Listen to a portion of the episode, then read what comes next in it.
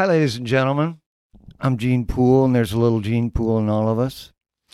I'm here today with uh, one of my good friends, Ty Hanson, and uh, he's an amazing musician and Chicago spirit.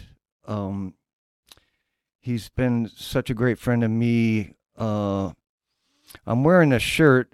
Well, let me just get started here. Uh, I'm wearing this beautiful flowered shirt, and uh, I complimented him one day at Simon's Tavern about this shirt, and he literally took the shirt off his back and gave it to me.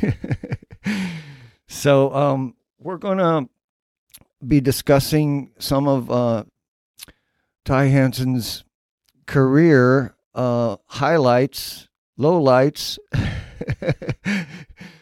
He's been uh, in the music industry for many years, playing drums, trombone, trumpet for some people, such as uh, that guy Frank Sinatra, um, the Jackson Five, um, just BB King, many other people, and not only that, he's been a band leader and uh, just an amazing musical force. And we're about to get to understand some of that. Ty Hanson, ladies and gentlemen. Thank you very much for inviting me. And uh, the reason I've reached certain pinnacles of music and life itself is because of my lovely wife and best friend sitting to your right. Uh, she's um, been a great force in my success. Uh, can't say enough good things about her. I can say a few bad things too. But anyway, we won't do that. but she has uh, absolutely been part of the rock of my whole existence. And other than that, uh, I would say that I think I overstayed or overplayed my um, drumming career because one reason is that age has a tendency to take over after a while. And so many um, nights of instead of going to bed, getting home when the sun comes up or going down, as it were, take their take their toll. And I stopped playing when I was seventy, and I'm now seventy six, and it's been a wonderful ride all the way. One thing that you told me, uh, I think it was yesterday, that I found very interesting is that um, you were when you were coming up, you one of your uh, band leaders said to you that uh, you can learn something from everyone.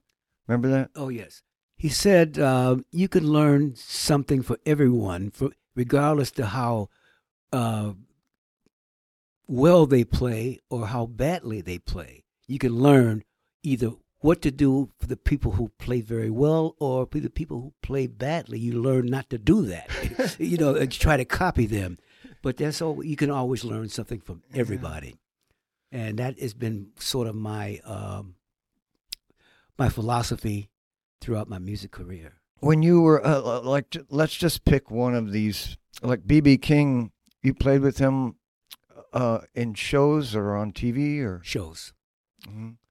At the time, um, their blues was kind of like uh, just coming back from a long drought from the 30s uh, when you had people like Robert Johnson uh, playing blues. He was um, one of the people that were more or less a hallmark of the blues.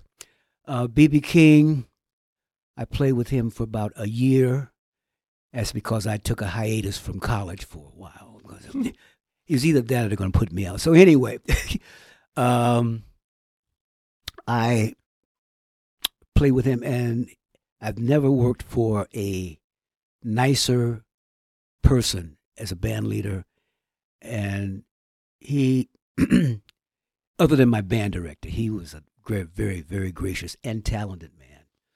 But uh, he was he treated you as if instead of being a cog in the wheel, he treated you as if you were family, and that's where we were.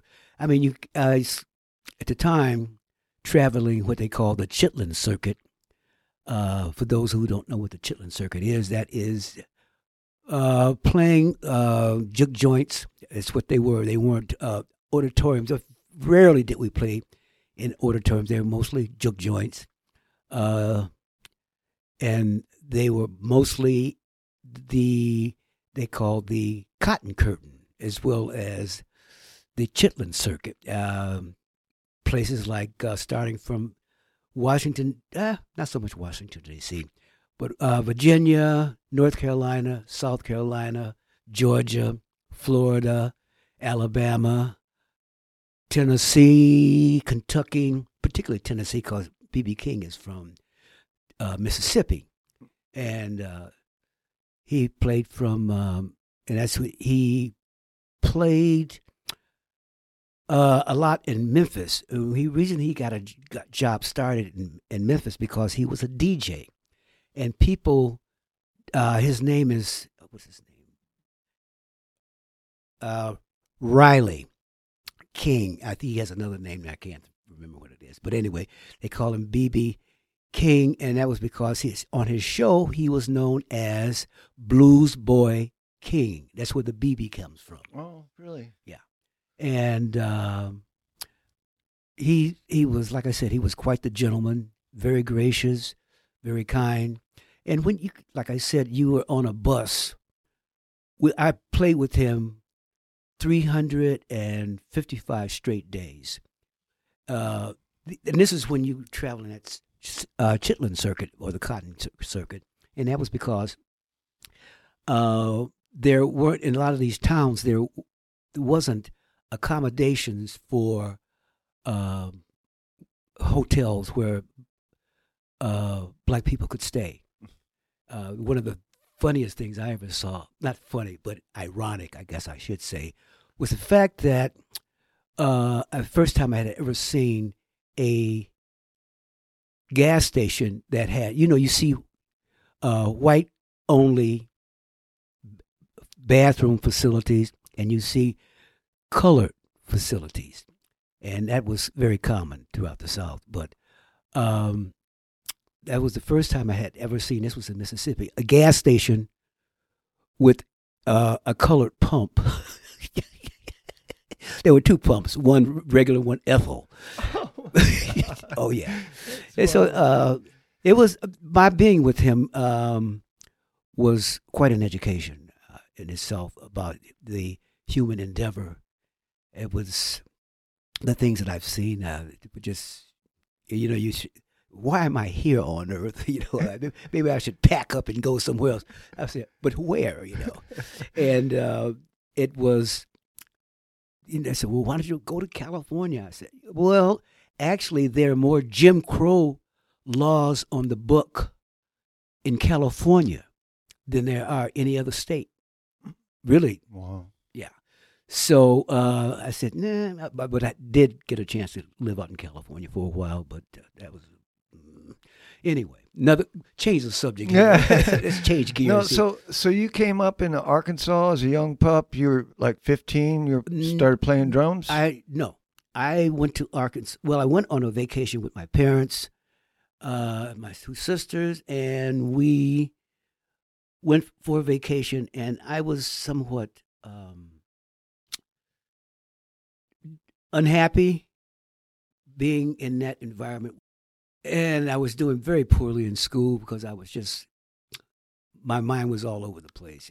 I'm I'm just I won't belabor this point, but I'm interested in how who encouraged you to be a musician early on. Well, I think the fact that um, my mother, my biological mother, was a jazz singer, and I got a chance to be at an early age around musicians now, and I just you know what caught my ear, I guess you could say, rather than my eye, was the fact that. Uh, I saw a lot of musicians came by the, the house when I was living with my mother, and um,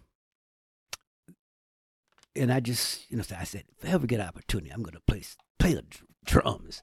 I was 12 then, and then I went to this uh, went to Carver Elementary School in El Dorado, Arkansas, and they um, Mr. Brewster, who was the band director, he went around to all the elementary schools, which were I think at the time three of them, and he would come once a week. You could do one or two things. He gave everybody a pair of drumsticks who wanted to play drums or thought they wanted to play drums, and for those people who wanted to play a wind instrument, he had some old army surplus bugles, plastic ones, and I, enough for a class, you know. And he, he uh, gave everybody a plastic mouthpiece to go with that. And so, whether you wanted to play clarinet or saxophone, or the, you got the bugle. You know, that was it. so um, that's how I got started. And you had to write a short essay on why you wanted to play the instrument or um, that you wanted to play. So, uh, so I said my great aunt was a business teacher in the local high school, and she let me use her typewriter.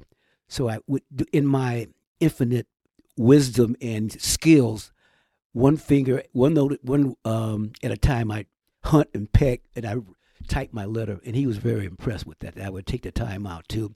He said, "Very good." And he said, "Not only that, it's very well written." He said, "Your grasp of the English language is." Uh, I said, "I didn't tell him that. Uh, my mother helped me." she So- did. Go ahead. Well, um, so then, boom, like five, six years later, you're a professional musician. How did that Uh, happen? It was sooner than that. Uh, when I was in, um, I started out on the drums, and then uh, I continued playing. But for Christmas, my mother sent me a drum set after uh, I wrote. 4,782 letters with a picture of a drum set that I had drawn. and she said, I got to get this kid a drum set. He's going to bust. So um, I was a, I was 15, and I had had the drum set for my four. Yeah, I got it when I was 14, and I played. You know, and he said, "Um, why don't you bring your drum set to school one day?" I said, "No." I asked him because I'd rather keep it here, because my dr- grandfather was driving me crazy. You know, especially when he got loaded. You know, get that noise out of here. And so uh, I took it to school, and I I would stay after band rehearsal and practice even longer. So on, on my drums. So Uh-huh. And he heard me. You know, he said, well, by the time I got fifteen, he said, uh, "How'd you like to play with my band?" I said, "You're kidding me." He said, "No, I'm serious." He said, I'll, he, I said, but I don't know. He's, I don't know anything. He said, well, I, you know enough to get started, and I'll help you along the way. Because he played drums also. As a matter of fact, quite well, Mm. along with other 200 other instruments that he could play, you know. Um, so that's how it started. And I was 15 years old. And I, it, when I joined the band, I thought I was king of the road. you know, I was just, oh, man. And, you know, then I started smoking, start drinking beer. well, but uh, I came by that honestly because my grandfather used to be a bootlegger. But anyway, uh, I digress. Um, that's how it happened. That was, So, uh, he let you join his band, Mhm. and um, what was your first, first like, I don't know, uh, what was your first big gig with, uh, you know, one of these famous people that you played with? That would be uh, BB King, hmm and well, uh, had one other. Uh, I only his name was Big Joe Turner. Uh, As a Uh-huh. matter of fact, Joe Turner uh, played with uh, sang for a number of years with um, Count Basie, Mm. and uh, I think that was. But that, that that was that gig was related to Mr. Brewster's band. They were called uh, Howard Lee and the House Rockers. Uh, not necessarily something that you would want to see on yeah. a bus going slow by you, you know. Yeah. But it's it was uh, it was quite an education because these guys in the band, include concluding Mr. Bruce's wife, she played uh, upright bass or acoustic bass, Mm. and he played trumpet. And then uh, there was Howard Lee, who was the named leader of the group. He played piano, and uh, there was uh, Sonny Johnson, who was also band director, and then there was uh, Doc McElroy. Now these men had all played with people like uh, Jimmie Lunceford, uh, Howard Lee, because he was the oldest member of the group. He played with Chick Webb. You know, these these names are synonymous with um, Chick Webb was a great drummer. Mhm. Hun, what did he? Uh, he had that of spina bifida, and he died like about at thirty-seven or something like that. Really? Yeah. As a matter of fact, Ella Fitzgerald sang with him, and she, she was asked to keep the band going, but uh, she's eh. Yeah. oh. I'm so happy to have you here and, and Cheryl. And uh, I told Ty earlier if, if I ask you a question and you don't want to answer it, you can plead the fifth. Well, I have already, so I've already taken care of that part. If something gets a little bit too dicey, you know, I'll, I'll Yeah. back away with the fifth. I'm just going to ask you like, yes, you've had many accolades, many successes. Um, and I know I'm a musician and I know uh, not everything's a success. Some things are dismal failures. I've been through that. yeah. Yes.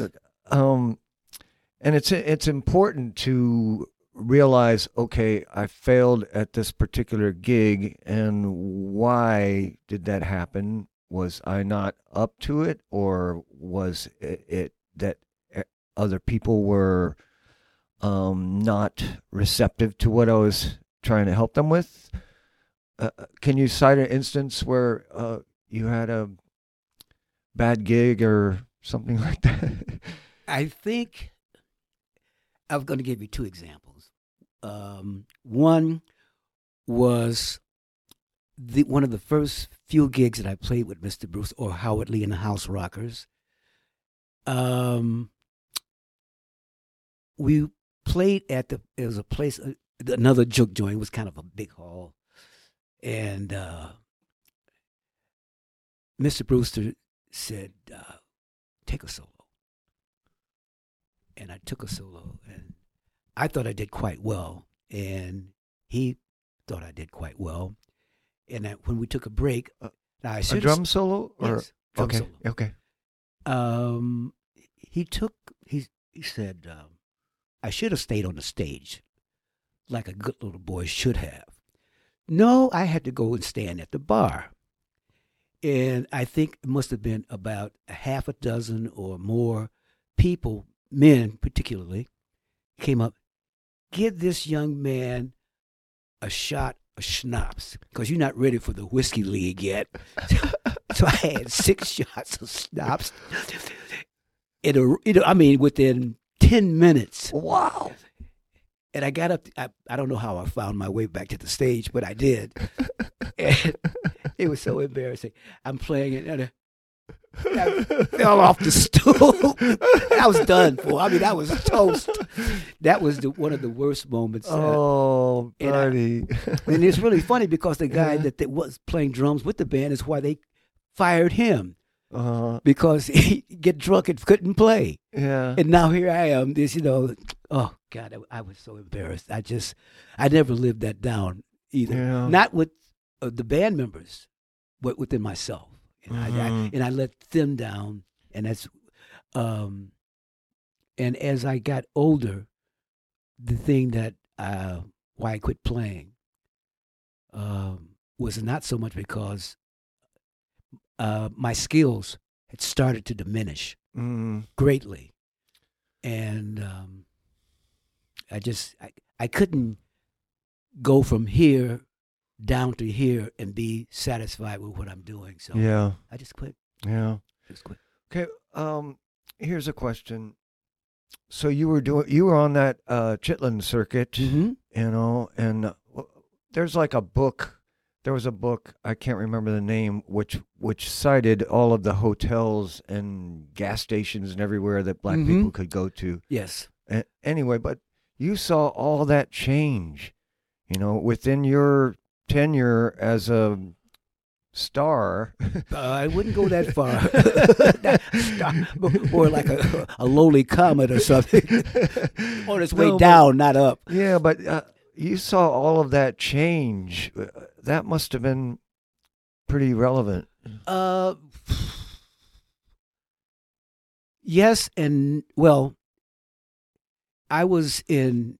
Um, my parents didn't really want me to stay, and the reason why, uh, there was a young man that they that was lynched in Mississippi. Um, for for allegedly whistling at a white girl Mm-hmm. and um, my father and my stepmother said, you know, Ty likes the girls. You know, we, we don't want him to go down there. We be, dear uh, Mr. and Mrs. Hanson, you know, yeah, we just hung your son. oh So- so, because the first year, the first year I was there, um, they had rescinded a law that if you were on the sidewalk and you were coming down the street with just by yourself, and there was a white person coming your way, you had to get off the sidewalk Oh and, and walk on walk in the street. So until you passed that Oh. person, yeah. yeah. But that the the like I said, the year I was there, that they rescinded that law. Oh my. So- Yeah, they were getting uh, very urbanized then, you know. yeah. or civil rights. I don't know, but it, you know, the, uh, the things that I did learn um, were they, they've been invaluable lessons throughout my life, whether it was music um, or any other endeavor that I may have gone through. That, uh, I think it just made me a better person because the year that I think that was in 1957. Yes, this is when because I was in El Dorado, which is uh, about 125 miles south of Little Rock, and this was the year that they had to send in the National Guard Mm. but for the uh, Little Rock Seven. I think that was the number. Yeah, Yep. and that was the year that uh, Faubus closed. You know, stood on the Mhm. Yeah. But I, you know, I didn't have any problems. I had Yeah. none whatsoever. Okay. Did you ever meet Miles Davis? yes, I have. Um, I met Miles Davis. The first time I met him was at the Regal Theater. And, was, uh, and um, he's uh, he's quite a character, you know. And the second time I met him was hit. He was being very belligerent about the fact that there was there used to be a hotel on 50th on the Lake was the name of it, and they tried to deny him uh, a room, Mm. and uh, for some some kind of way he got he did get the room because he's he's causing such a stink, and um, but he Miles Davis was a great musician, but he was a cantankerous. I mean, really, he's. But you know, I I ran into him again at a place called Fluky's in Chicago. It's on the South Side, and uh, I had a friend of mine with me who also played trumpet, and now we're coming in the front door, and he's going, coming toward the front door, and he looked around at me and said, "I got a dollar from the woman over there." See, he, he, I said, "A dollar, a whole dollar?" He said, "Yeah, I got a dollar, and I'm gonna buy me some some some drinks with this, you know." so I'm going like, "Okay." He said, what, "What's your name again now?" I didn't tell him my name. I told him, I said, "Uh, Ty Hanson. I said, "Oh, this is my friend, Herbert Jansen. We call him Hubcap." He said, what? Why? Why they call you Hubcap? I said, well, not because he was like Freddie Hubbard. They called him Hubcap because they used to steal hubcaps. and um, and we uh, he, for some reason he just let he latched on to us, and he just you know just tell stories. You know, Miles is very well educated, but you wouldn't to listen to him. He, you know, his father was uh, a dentist, uh, and he went to Juilliard, uh, you know, to get his uh, music education, which is at the time was and still is probably one of the premier music schools in the country. Mm. So, Um. Okay. I want to talk a little bit about um the state you were in when you met Cheryl and uh well, I tell you one thing: it wasn't on the Chitlin circuit. no you you told me one time that you were homeless I was. yeah C- can you talk about that a little bit or I'll say one thing. Uh, there's something I don't like to talk about, but I will say this. Uh, I would probably be either dead or still homeless if it wasn't for Cheryl. Yeah That's the reason I'm still here. yeah And it, it matter of fact, uh, that's it. yeah I, as far as going into details of, um, you know, you eat out of garbage cans, you you know, you sleep in gangways, and yeah it's just um, Okay, thank you. Uh, here's something I'd like to discuss. Is uh, in 1986, I went to Plano, Texas, and I was in a movie by David Byrne called True Stories, and I met Pop Staples, and he Pops was one of the greatest um, loving influences in the world. you, you could t- say that Pop and BB King were parallel in that that they're very Yeah. because I used to work out of his studio. They had a recording studio right off of um, 103rd Street. Dolton, Dolton, Illinois. No, no, this was in Chicago. They had a they had a Oh, oh, okay. yeah, this yeah. was in Chicago, and um, uh, then later on, I remember that one of the the son um, had a very successful. He opened up a a cabaret, real big place and Mhm. real nice place, where well run until he got, as we say in the music business, got the big head. You know, his, his- his ego just overtook everything, and um, it just went down the tubes. Uh huh. But uh, Pops is uh, and his whole family, and you know Mavis. Uh, I've had a couple of gigs with her along the way, but they're that, that was quite a while ago. Yeah. Yeah. Yeah. What a great man. Oh, he was. What a like. I didn't know who he was. I ended up in the back seat of a car with him, and um, I showed him some of my artwork, and he was like, he, we stayed in touch for quite a while after we did this movie, and one time, uh, Pops asked me to write a anti-drug record. Not you, huh? right, right. and uh, I thought about it for like a month, and then I told him, you know, I can't do that. I I like drugs, but one time I I uh, I made a suit of covered in pennies and dimes, and I stood on Michigan Avenue and I begged for money, and I was on CNN, and uh, Pop saw it, and so next time I saw him, uh, or next time I talked to him on the phone, he's like, "Bill, I seen you on TV." that sounds like Pop. Yeah. He was. Uh, Yeah. he was, and he was a, a decent guitar player. Yes. Oh yeah. Oh, okay. Here's a little story about Pops. Um, he, uh, I saw them uh, at, in New York City at the, you know, in Central Park. Oh, sure. They played and stuff, and so like, evidently he he played like two sets with his band, and then uh, he said he was going back to his hotel, and um, so Mavis and everybody was like. Where is he? They couldn't find him anywhere. He went and did another set somewhere.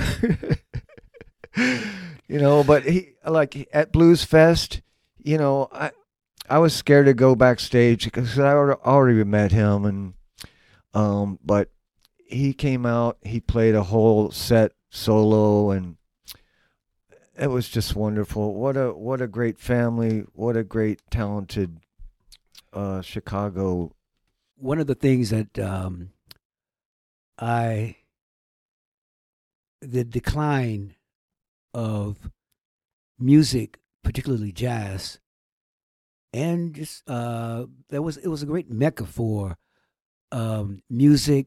I mean, uh, they used to have things like jam sessions. You go in, you know, head cutting things like they used to do in Charlie Parker's day, and it, it was always a thing to cut your competitor down. Or, Yeah.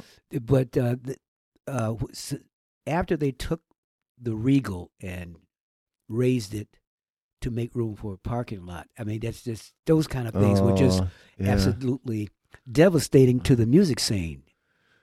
I have a I have a question, sir.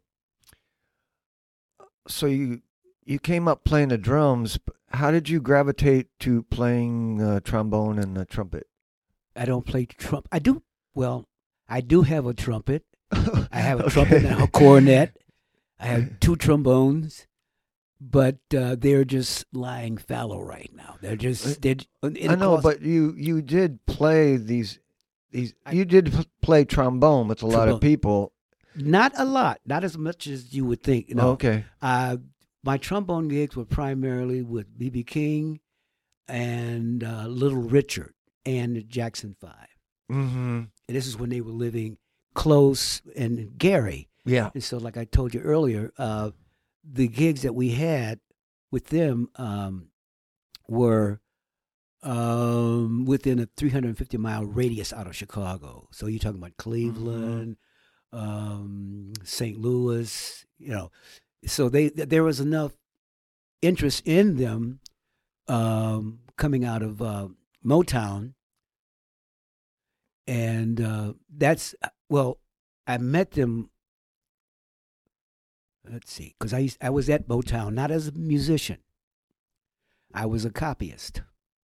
No kidding. Uh, as a copyist because uh, I had uh, good uh, music penmanship. so you know th- we didn't have computers uh, Right. that could you know Right. you can get a program now that um, they can really uh, just because a lot of my arrangements that I did for uh, my jazz band and for my um, uh, the band that, that- whatever band I was playing with that I, something that I had written or some or arranged, I would use the computer and because my lovely uh, bride over there uh, is a com- she was my computer guru, and I she could. Yeah, welcome. How you doing? she, she got so after I learned um, some, you know, a certain, uh, shall I say, level a level of not mastery necessarily, but enough to get by. What drew you to horns though? From from the rhythm section, what drew you? Just- Um, what drew me? You okay, just felt like you had a natural inclination for it. Um, well, I was influenced by the trombone player, uh, Doc McElroy, who uh, played. When I heard him play "Sentimental Over You," which was made famous by Tommy Dorsey, I said,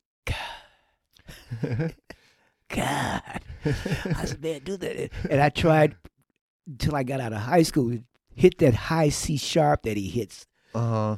never made it. And uh, but he, because he was one of the ones that played with Jimmie Lunceford and people like that, you know. Oh, sir, uh, I'd like to ask you about Snatch Incorporated.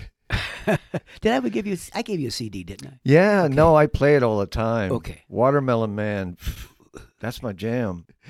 How did that come about? How did Snatch come about? Yeah. Um, it's a combination or of we all the people that are in the band. We have crossed paths at some other time, playing with other people, playing with people that come in town, need a you know a rhythm section or. hmm Um, we were together for great number of years, and uh, we um, our goal was to go and make a make a CD, but that was down the line. We were going to. We got a lot of notoriety out of, uh, but I a lot of people in the band felt like the name Snatch Inc. was, let's say, a bit too degradant. Because there's a there are two connotations to the word snatch. so, and we had we had a chance to go on um, uh, quite a few big. Somebody would hear us somewhere, and um, we were just tired of playing weddings and uh, bar mitzvahs and. So you you were a, a band leader teacher for 19 years in 20. Chicago Oh no, public longer, schools. longer than that. Thirty-five. oh my God! Yes. So you were doing all this other stuff and Well, I had a, launching other careers. I, I was doing a lot of things because at the time uh, I didn't work summers. I, I think I worked one summer, but the, um, my principal at the time was um, after I had to prove myself to him, and he because he was a he was he was also Cheryl's principal too, and we're not supposed to speak ill of the dead, so I'm going to pass by that one. You know, just yeah. that's where I met Cheryl oh, oh, at, at- really? at, at the elementary school that um, we both taught. I was the band director there too. And as a teaching tool, I took the entire band, which was, uh, was I had about forty kids in the band, and I took them down to his studio, and we cut a forty-five. Yeah, you've had a great run, buddy. I, I I had a question for you. Is are there comparisons to music and golf? Uh, yes, great deal. Can you speak about that at all? Uh, sure. Um, to be a good golfer, I mean, the, one of the elements you have to have solid rhythm. The golf swing is based on, as far as the swing itself, on rhythm. You that's Thank you. Yeah, that's what this all. That's what golfing is all about. It's still golfing? Uh, as a matter of fact, I'm just getting back. As a matter of fact, we were supposed to go the other day. We were going to the driving range, and uh, we said, "Well, we didn't. We weren't going today. That's for sure." I said, "Let's go this morning." She said, "Are you?" You got to be kidding me! it's, it's 200 degrees out there, and you talk about going to a driving range. we had talked about the Sinatra thing. Well, the Sinatra thing. Well, you know, uh, I was playing in uh, in Vegas at the Circus Circus, and uh, I was playing trombone at the time, and um, I got a call from his road agent because they got in touch with the musician union in um, Las Vegas, and uh, so anyway, make a long story short, it was. Um,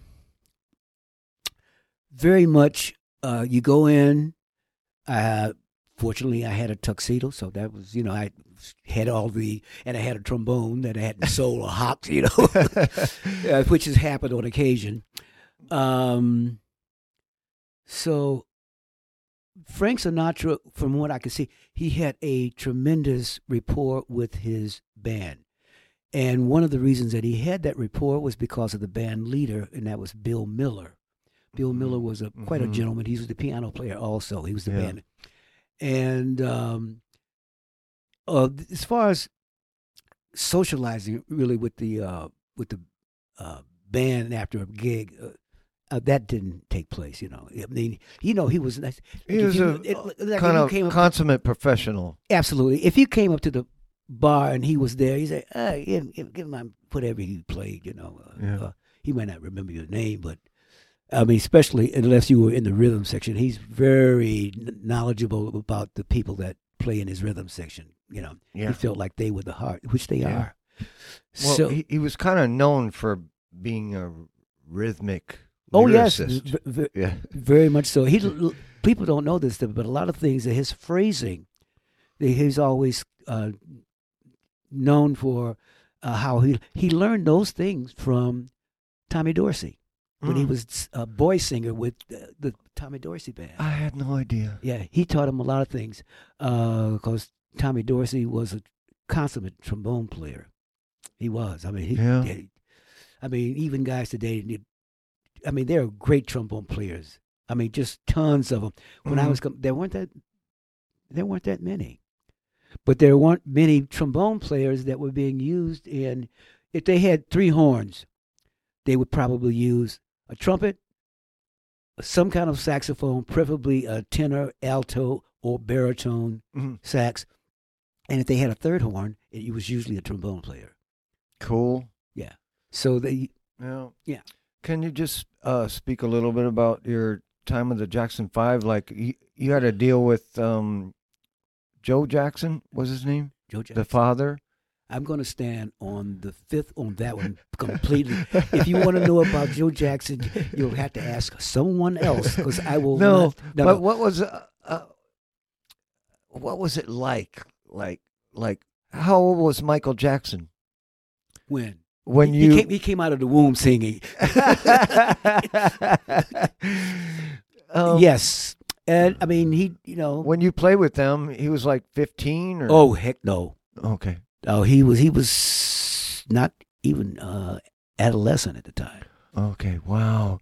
Did you did you just say like you just like pinch yourself and say like what the hell? Well, no. Where am I?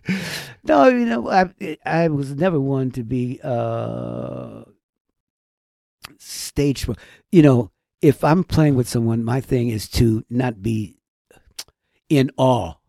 right. It's course. It's, it's trying to do the best Uh. job I can at that particular time. Have you ever had stage fright or Yes. what does that entail?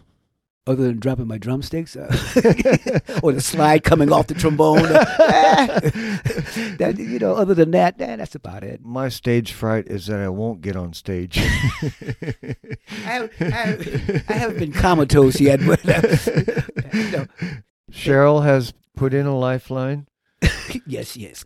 She says, um, one thing I'd like to say before we go is that thanks much for having me on your uh, maiden voyage. with- Yeah, my first ever podcast. Yes. So, and I appreciate you selected me, and Oh, yeah. I appreciate it. So, People are going to love this. Okay, I'm Gene Poole. There's a little Gene Poole of all of us. This is Ty Hanson, Cheryl Hanson. Andy has been our producer here today. And uh, thank you all for stopping by our podcast. I'm going to uh, close this out.